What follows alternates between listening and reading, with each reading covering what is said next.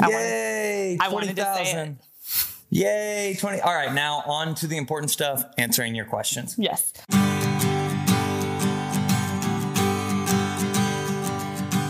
Hey, I'm Kat the dog trainer.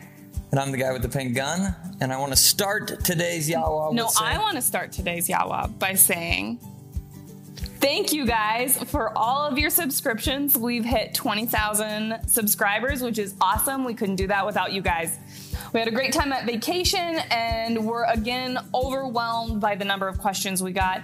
Um, just scrolling through probably at least 80 or more questions again. We Um, love it. Keep it coming. Each week, we'll keep coming back to you with more answers. Yep, and we'll try and get to as many as we can. To start with, Bodette 3. Puppy, not super food motivated, tried kibble, treats, even hot dog and cheese. Help. So, the big thing for us, and you see us utilize this a lot, is we use the dog's food, their meal each day as their training session. And a couple things that that does is actually um, develops really good work ethic as well as develops good eating behavior and desire to work for food. Now, the key to that is if you start your training session, and this is where a smidgen of tough love comes in, you start your training session and the puppy is not interested, you skip that meal come back to it in the evening. This is the same way that I was raised. If I chose as a child not to eat my oatmeal, mom made oatmeal. She poured this cold milk moat around a blob of oatmeal and Yep. cinnamon sugar. It was disgusting. I hated it. But if I chose not to eat that for breakfast, I had to eat it for lunch. So we apply that same concept with puppies. It will only take one or two meals and she'll be very focused and ready to eat. So give that a try let us know how it goes. Next question from JYH.Chang Best mental stimulation activities for GSPs that don't hunt. Well, first of all, mental stimulation is important, but also physical activity is also going to be important. Um, these dogs are sp- sporting breeds, working dogs. They need a job, they need something to do. Um, so if you don't hunt, that has to be something else, whether that's hiking and adventure trails, dock diving, obedience, agility. All of those things are great um, activities to become involved in with your dog. Other things on a like regular day to day basis is teaching them new tricks. Dogs are very intelligent. Um, short hairs, especially, are very intelligent. You can teach them a plethora of activities that they can do from shake and roll over, lay down, play dead, all of the parlor trick type things, as well as we like to use treadmill time, even with the dogs that do hunt, as a combination of both mental and physical stimulation because uh, you can set a lot of those treadmills to interval training programs where the incline changes and the speed changes, um, and your dog has to constantly be thinking as well as physically working to stay stay on that treadmill. So Yeah, because you can, every time it changes speeds, they have to adjust their speed. So it requires a lot of mental focus. CDN BALOO, what is the one dog that stands out for each of you? Um, the dog that fueled the passion. This is a really, really, really uh, good question. So um, it's hard to say one dog. It's really, really hard to say one dog, and I'm going to have to say two. One, first of all, would be my first short hair. Her name was Sammy. Um, crazy, Sammy. lovingly referred to her as Crazy Sammy. and um, she was. I I mean, granted, I didn't know everything when I got her. I, I practically knew nothing when we got her.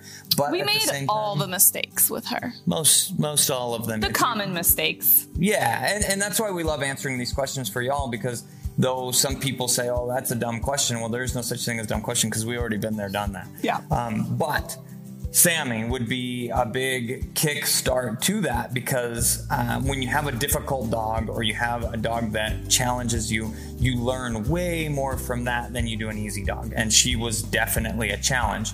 Now, uh, fast forward from that to our next dog. Uh, well, it wasn't even our next dog, but it was the next dog that would stand out. um, was Shooter One, and I say Shooter One because we now have another shooter, um, and Never, ever, ever will we repeat dog names again, even though he unfortunately passed away at a young age. We loved the name, we wanted to reuse it, but it causes a lot of confusion. trying to explain dogs and stories. So, Shooter One um, was really, really, really a special dog. He also was a little bit challenging. You know, he wasn't by any means perfect, but he had the drive and the desire and the Trainability, wanted to work. do all of it. And um, he did some, you know, that took me from the level of going, wow, I can have fun with short hairs and I can teach a short hair something to with a good one, we can do a lot. And that, you know, really solidified for me that short hairs have everything that I need for them, everything that I need out of a hunting dog. So those would be my two. It would be Sam, Sammy, and then Shooter one. And then my turn, I would say um, probably my boy Nix, which is actually Shooter One's brother from a different litter, Yeah. um, but also completely different dogs. Uh, even though they are technically litter mates, but they have a lot of similar characteristics, but also a lot of differences. Um, and I would say that he was what fueled my passion because he was the first dog that I completely trained start to finish. Um, I made all the mistakes. Um, I won't segue into that story, but if you want to know more, ask me about the beeper collar on another Yawa. Yeah, anybody that wants to hear that story or or Shooter One's story, Yep, throw it in the comments. If you guys want to hear it, we'll tell it next time. but um, he would be what fueled my passion because he was also very natural with everything but he pushes buttons um, and is a little bit of a pushy dog so i had to adjust the way that i trained and um, that i like to do things and i really tried to um, learn from my mistakes for the next dogs that we've worked with but definitely he would be the dog that fueled my passion That's a great answer. It's a great question. It's a really great question. Will an energetic older dog in the house have an effect on my new hunting puppy's training? This This, is- is, from yeah. Wesserkerman. Da-da. As for the, if I'm understanding this right, you have an older dog that's energetic and you have a new puppy that you're starting to begin training. Um, I would assume by the fact that you're asking this that you're not 100% happy with the energetic dog or you wouldn't be worried about that rubbing off on your puppy. Um, the key to that would be anything your dog is doing, they're conditioning themselves to. So it may be good for both of them to learn some more manners together. That's what I was just gonna say. Um, you can always teach an older dog new tricks. Sometimes it just takes longer. Um, but it sounds like your older dog would benefit from some of the basic beginning obedience training that your young puppy would. It would just be important to separate training sessions. Otherwise, there'll be a lot of confusion, especially when you're clicker training to begin with, because the clicker, like we've said in a lot of our other training videos, it not only marks the behavior you're looking for, but it ends the behavior you're looking for. So if you're trying to get your puppy to sit and your older dog sits, well, you click to mark that, and then your puppy's like, well, you just clicked, so I must have done it right. It would just add a lot of confusion. So you need to separate those training sessions. Um, but they can interact with each other um, on a non training basis. Yep. One side note with interaction, because we've been asked this question before, and I'll touch on it quickly about dogs playing, roughhousing, um, messing around. And the biggest thing for us with that is, um, again, anything your dogs are doing, they're conditioning themselves to. And I actually bring a lot of things into. Here's my short answer. A lot of things into um, how we train and develop and raise dogs the way that I was raised as a kid. And it seems kind of silly, but um, when we were kids, I have three other brothers. Um, we were not allowed to roughhouse and have a bunch of shenanigans inside. You know, I mean, it was if we wanted to wrestle, something was going to get broken, mom was going to get pissed, and so it was take it outside. You know, I mean, that's the kind of mentality, and we do that with our dogs, same way. Um, I don't want dogs bouncing off the wall, jumping off the couch, pinging around the house like a bunch of hooligans. So inside, we don't allow that roughhousing, playing, romping. Outside, romping is fine as long as it doesn't get carried away. You kind of have to pay attention to that because it can. Things So- like that can escalate quickly. Yep. So, um, anything you want them to do, basically they're they're conditioning that, and the best thing to condition is calm, chill dogs, both of the puppy and the older dog in the house. let them play outside. Next question. From Bethany Starr. This was a good one, and I was excited to kind of answer it. Any advice on how to include children in training sessions? I have a three year old son who loves to be doing whatever we are doing with the dogs, and I'd love to hear your advice or how you plan to get Aiden involved once he's older and interested.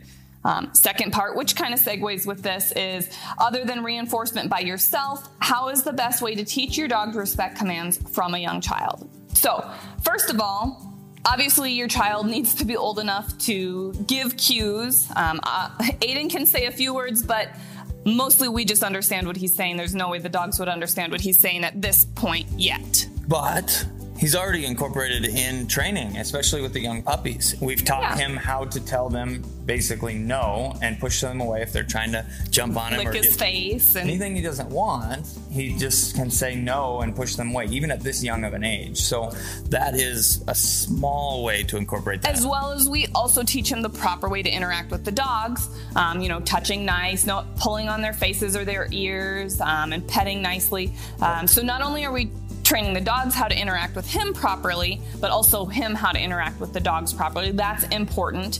Um, Fast forward to him getting older, can actually do real training sessions. Yes.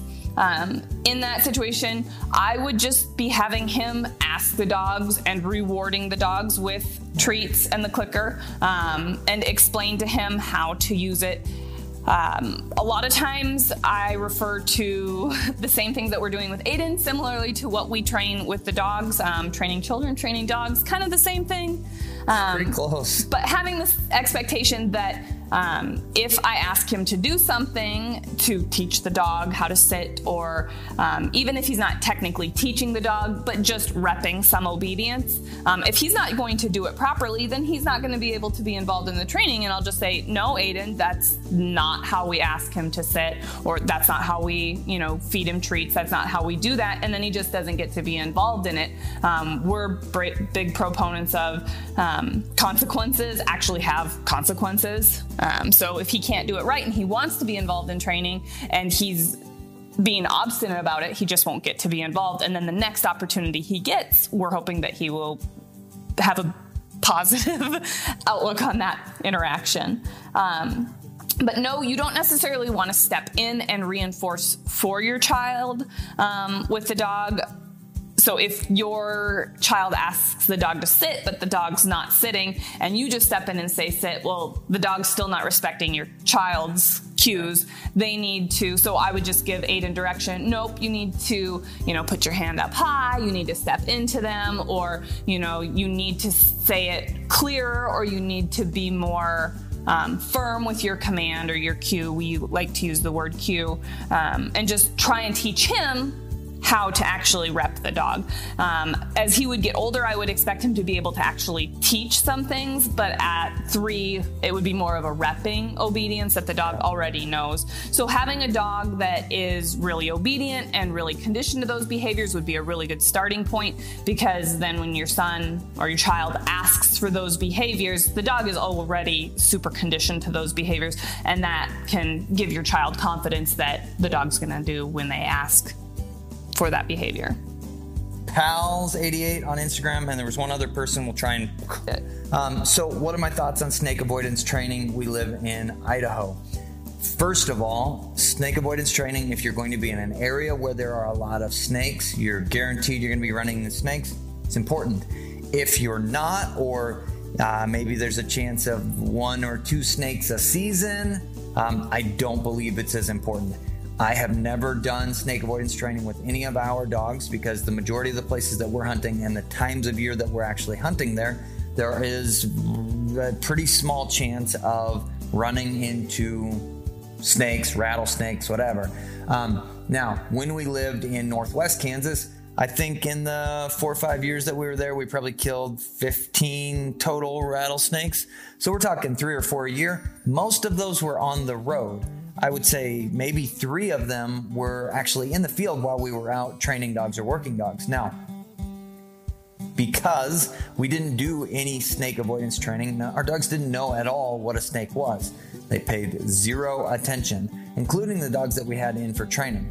I can remember one morning specifically that we made loops. We, generally make a loop in training when we're working birds, and there'd be one here, here, here, and then you're kind of worked back to the truck. It's more efficient that way. And then you can back set or plant birds as you're going.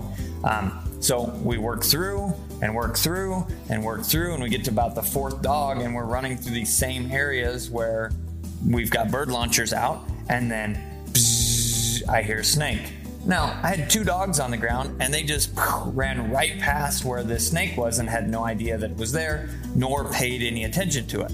Kat was with me, she grabbed the dogs, I dispatched the snake, we moved on. It was, you know, that was the way that all of our snake encounters went the very first morning that we ran into one. We had a bigger group on a big exercise run, and a herd of dogs ran right through. Nobody paid any attention to the snake. Now, all of that being said, we've got the opportunity, and if you follow along with our social media stuff, you're going to see a lot more about this coming up.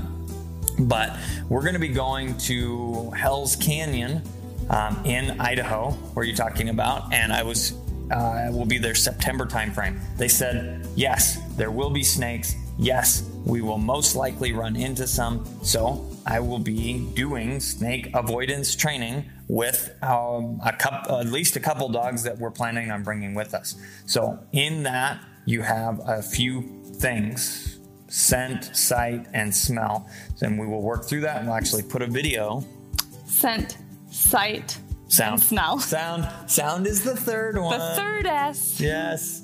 Um, but we'll work through that, and I will do the snake avoidance training, most likely with a bull snake when I catch one sometime this summer, and we'll show everybody how to do that. Now, last thing I want to touch on with this, my brain, sorry, um, GSP pup. That is one thing that I want to make sure that I was just, and that actually ties in with this question that also had to do with snake avoidance. Completely different person. J Mill 28. Can you discuss your thoughts on rattlesnake avoidance training? Do you do the traditional method of collar stimulation in the presence of a rattlesnake, or do you do something else that you find that works well for your dogs? Also, do you think a three to four month old would be okay um, for this little guy to, that's going to be out in the sage and rocky foothills in the mountains of Idaho? So this is talking Awesome. about puppy, also talking about puppy. Awesome. No, do not do it. They need to have a firm understanding of collar conditioning before you start lighting them up with the collar. It is avoidance training, it is breaking training. You want them to understand snakes are bad. But if they don't understand the collar, you can Break. borderline ruin them from being able to properly be collar conditioned later. So, We've actually run into that before firsthand, yeah, yeah, with yeah. a dog that has had, um, as a puppy, rattlesnake avoidance class, no collar conditioning, then just putting the collar on them, they very much freaked out. Not a so, good thing. So make sure they're collar conditioned first. Um, also, big proponent of the vaccination. That'll be another thing that our dogs are getting prior to that. It's a six month deal. You need two rounds. Plan accordingly. Um, they're one month apart, and then boosted every six months or 12 months, depending on how active the snakes are in your area. So, great, great questions. Let's move on.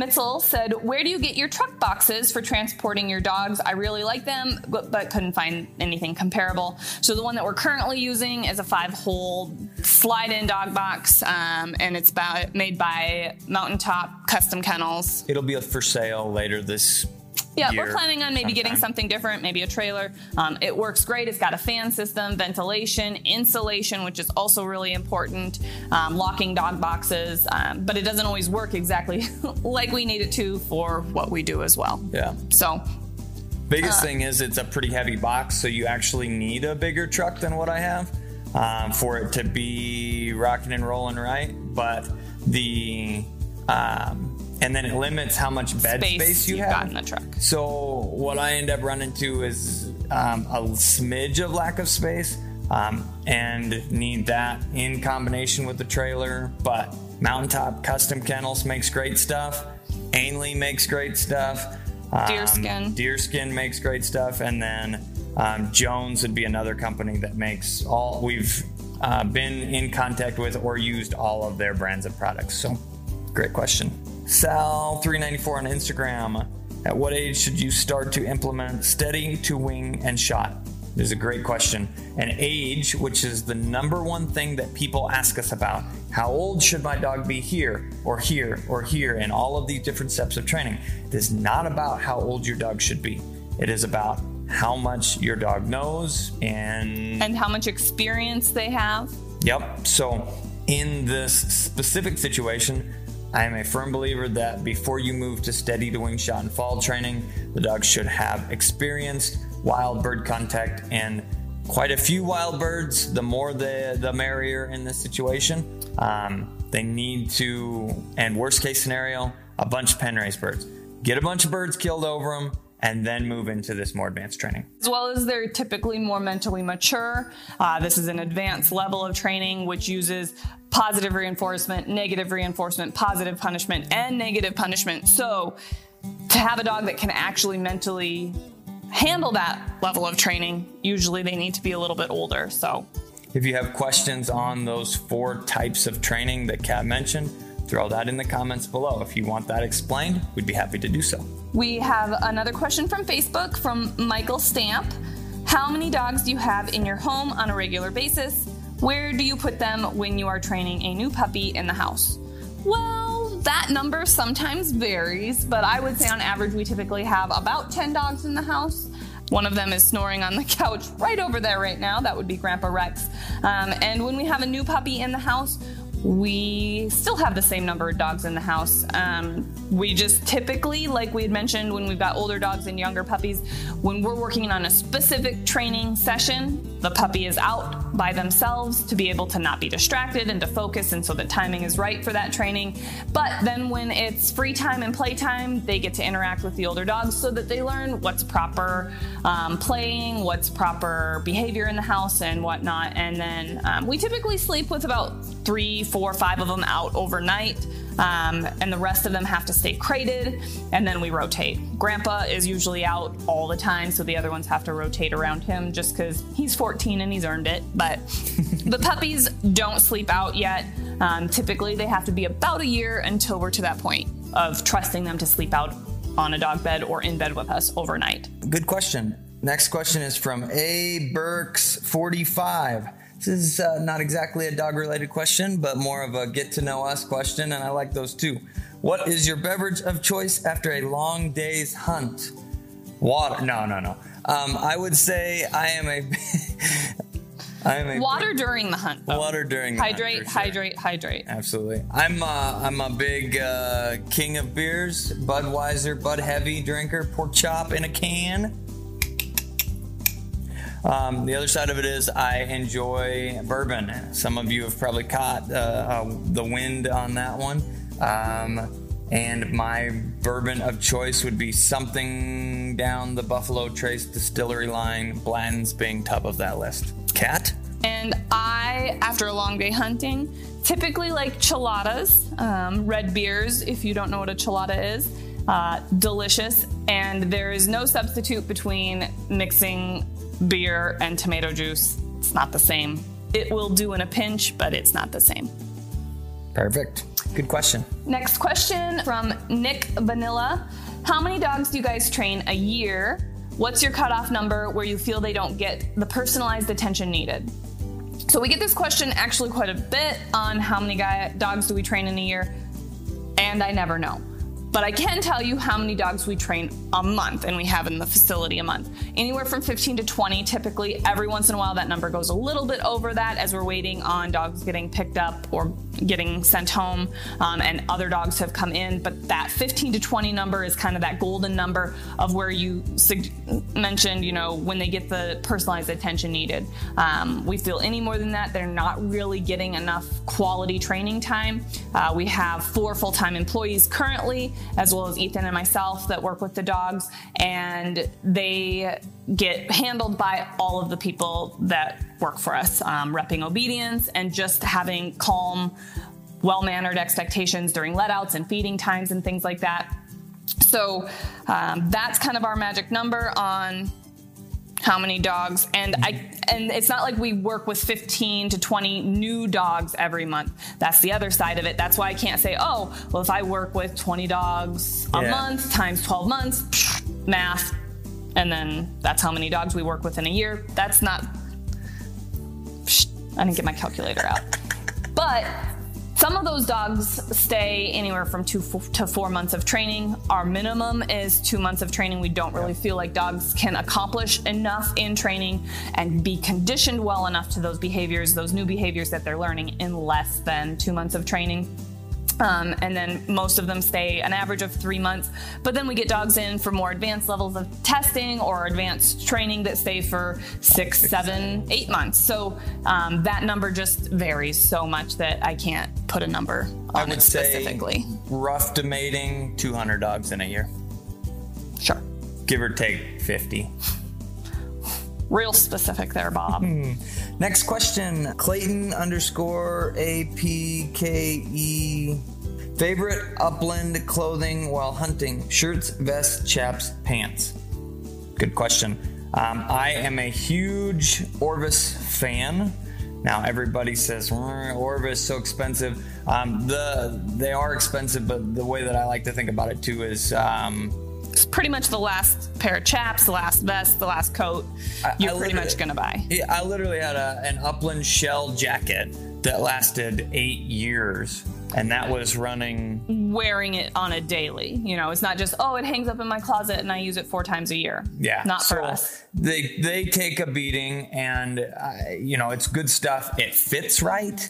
You know, it's a big difference between buying something that is a little less expensive. My my recommendation would be to save up the money and go with that. Now, from a shooting shirt standpoint, I wear Orvis's shirts. They have um, a lightweight shirt. They have a heavier shirt, and it's got some stretch to it as well as breathable, so it's really comfortable. Um, and then I do still, when I wear chaps, um, I wear Filson chaps, and it's they have a they sent me a pair actually. I bought double tin Filson chaps a long time ago. They fit great. Um, burned a hole through them. Sent them into Filson in like a couple months. Not burned like with a lighter or something like wore a wear spot. wore a hole through them in a couple months. Thank you for the clarification. Um, That's and what I'm here for, babe. after that, sent them in. They said, "We'll stand behind this. We'll fix them for you." Sent me another pair. Wore through those in a couple months. I'm in one season, you know, which at that point in time I was running dogs almost five months straight, and four and a half, and November to March, yeah, almost five months. Yep. Yep. So, um, wore those through. So I burned through two pair of their double tin chaps in, In one a season of guiding. Yep. Sent them back. They said, "We've got the thing for you." Sent me these um, chaps that have a thousand denier nylon outside of their single tin chaps. Ch- single tin chaps, excuse me. And those um, lasted for years. And I ended up wearing a spot where my legs brushed together. And I sent them in and said, "Hey, can you fix these?" They sent me a brand new pair, which I was upset about because I broke these in and I love them. Um, Picky, picky, picky. not Becky. But so Filson has those chaps. I can't find them on their website. I've never seen them in a magazine. I don't know where they came from. But maybe if you call them, they can show you. But um, I've gotten to the point where chaps are fairly heavy, and I found um, they have some. Orvis has some new a new product this year that's called the Tough shell? Tough Shell. Yeah, I think it's tough shell. because they have soft shell and then they have tough shell, which is 100% waterproof, super super durable, and, And very lightweight. and also lightweight. So, like, there was a time this last year that we had a snowstorm, blizzard, sleeting crap while I was in South Dakota, and I literally had on thermals. So, heavy Under Armour branded thermals. They're number four, I think is what they call them. And then I had the tough shell, and I had the soft shell, and then the tough shell jacket over top of it. That was all. It was cold as snot, and that cuts the wind. It does everything else. So the um, and I was as comfortable as you can be in a blizzard hunting. But Orvis branded stuff pretty much straight down the list from clothing for me. Vest as well. I wear the Orvis strap vest. I also like a lot of Orvis's clothing. Um, there's not a lot of options out there for women upland gear, so I can keep it pretty short. Um, I also really like Prois's upland pants. They had a pair uh, style a few years ago that I really liked. They don't make that style anymore, and they came out with a new style um, that I also really like. So I've been happy with the the Prois pants. And then Orvis's um, upland shirts I really like. And then I have an Eddie Bauer uh, upland vest that I also love. Again, they don't make that anymore, so good luck finding uh, a vest. Um, I know Pros has a strap vest out. Um, I didn't like it as much. I'm not a big fan of like the super big and bulky, and that was super big and bulky on me at least, which I'm fairly small framed. And then for boots, both Ethan and I have been wearing Keen boots for a long time, but if you've been subscribing to our YouTube channel, thanks 20,000 subscribers by the way again you would see that we just put out a new video on picking a new pair of boots and Ethan's to try a couple of those and see if some of those will hold up a little bit better and be um, a good fit so stay tuned for a updated video on that Awesome. Scott H. Pfeiffer, do you have any puppies on the ground? Um, it's a great question. A lot of people are asking. We get a lot of emails, everything else. Um, we're currently taking deposits for 2021. Please email us or call us, whatever you feel most comfortable with, so we can talk more about what the best fit is for you. Kevin Hine, how do you keep your dog sharp in the off season? What is good training drills for the summer? We've talked about this a few times, but we rode our dogs to help keep them in good shape and conditioned um, with roading harnesses hooked up to the four wheeler. Um, it's a very good way to toughen their pads as well because we're roading them on our gravel driveway. Um, and then also things that we work on in the off summer is anything that they need improvement on. So if we've got young dogs and they need trained retrieves or they need to be studied up for some hunt tests, that's when we work on those things. Um, or if we are prepping for some NAVHDA testing, we're working on duck searches and water work uh, during the summer when it's nicer out to be um, spending a lot of time in the water. Uh, other than that, that's about it. Great question. Next is from Z Cray Cray. I like it. Uh, preferred DT Systems e-collar for training. Great question. And to point out, yes, we use all DT Systems products in training. Our go-to is the 1820 currently. It's a model they've had around forever. It's a tank, ironclad, works like a charm. We got 16 levels, vibrate, Nick, continuous stimulation. Um, fully rechargeable, waterproof, and the transmitter floats. So uh, the 1820 is our go-to for training currently. This question from MP Senna was seconded by Ty the Redneck 24, so we definitely have to answer that one. Um, how can I get a dog excited about retrieving bumpers? He's good for the first few, but loses interest very quickly. Um, and then Ty had seconded that with my dog hasn't had any problems with losing interest in birds, just toys. So, first of all, retrieving is probably the number one thing that gets overdone with dogs. If they start losing interest, why are they going to do it anymore? It becomes boring, it's not exciting anymore. So, less is typically more in regards to doing retrieving drills. If you go and you throw 20 bumpers every evening and your dog's like, man, this is boring, um, you need to go, okay, I'm going to throw two bumpers every two weeks. And then the dog's going to be like, when are we going to play that awesome game again? I want to do that. So, keeping, and I threw out numbers No, no, But- numbers are good, but just on that exact note is to think about yourself and if you do something every single day, even if it's the most exciting thing that you've ever done, eventually some of that that Shine wears shine off. wears off. But you get to go once a week to go do something or once a month to go do something. It's a lot more exciting and and you can look forward to it then. And something else that you can do to create a little bit of excitement is to have just one specific toy or bumper that's only used for retrieving that they don't get to play with on a regular basis. So that's an exciting toy and object.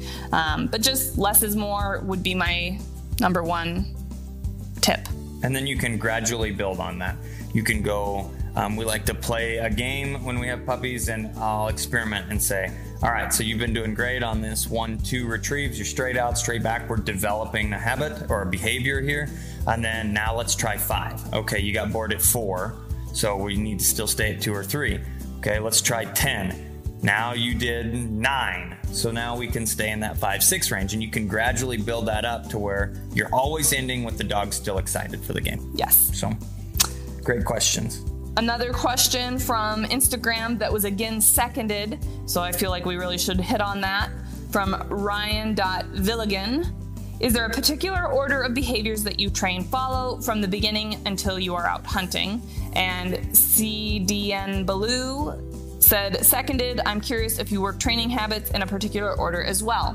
Absolutely. If you check out our YouTube channel, we actually have multiple playlists with multiple puppies Quest, Rogue, even some older series with uh, a puppy Mac. named Mac. Um, we have a shorter series with a puppy named Fox, um, Sprig series with is a lab, but a lot of the beginning stuff, similar basics. I don't know, a lot of puppies. Um, when we have those playlists and we have them in order of how we went through those dogs' training. Step by step.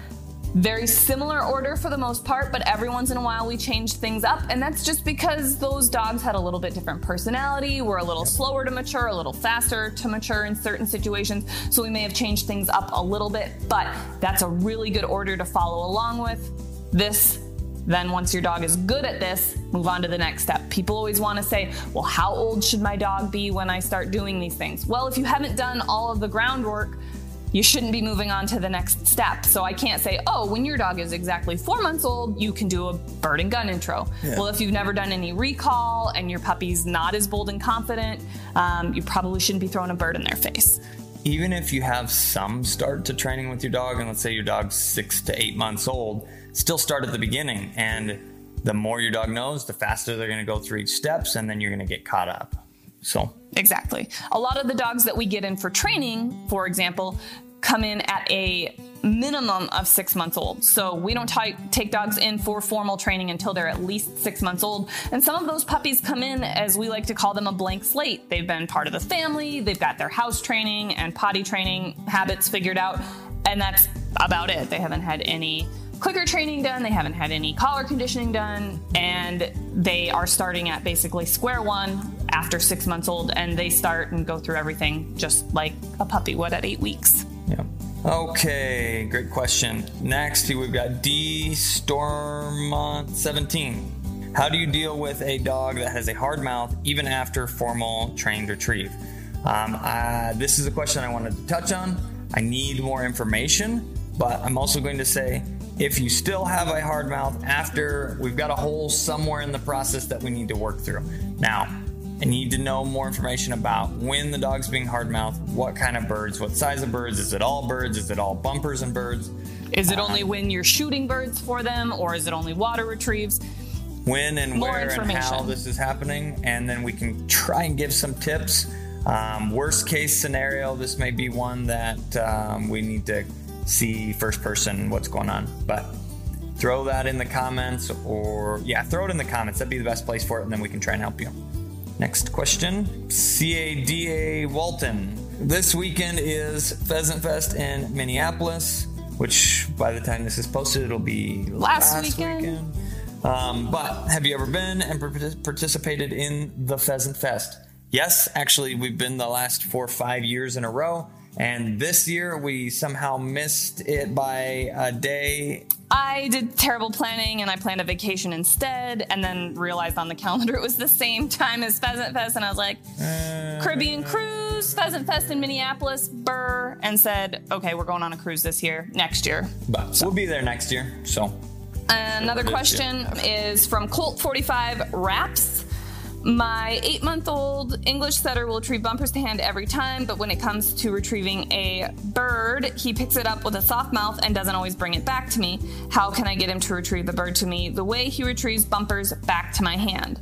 So there's always little tricks and tips and things that you can do um, with your puppy, including putting wings on a bumper if your puppy does retrieve bumpers really well, adding a few feathers, adding a few more feathers, adding a few more feathers until it's this massive feather bumper thing so that they get better about picking it up with feathers in their mouth. Also, just more experience and getting comfortable with those birds, um, st- starting with a frozen bird as well, so it's more firm and bumper shaped instead of a floppy, freshly killed dead bird, or even a still flapping live ish bird, which can be intimidating. But ultimately, if your dog's still sloppy about retrieving birds, we recommend doing a trained retrieve, which really fixes any of those holes in retrieving, creates a nice, solid, finished, polished retrieve to hand with bumpers, birds, anything like that. Um, but you definitely want your dog to be mature enough to start that process. And usually our golden number is around a year. Sometimes you can start a little bit younger if your dog's mentally mature and really ready for that and bold and confident. Um, but dogs mature at different rates, so you kind of have to judge that for yourself. Yeah, that's great. Great So, answer. I wish we could have gotten to more. I hate not being able to answer all of your guys' questions because they're always all so good. So Very good. remember, ask us more next week and we will try and get to as many as we can. Thanks, guys, again for the questions. I'm the guy with the pink gun, I'm Kat the dog trainer. and we will see you next week.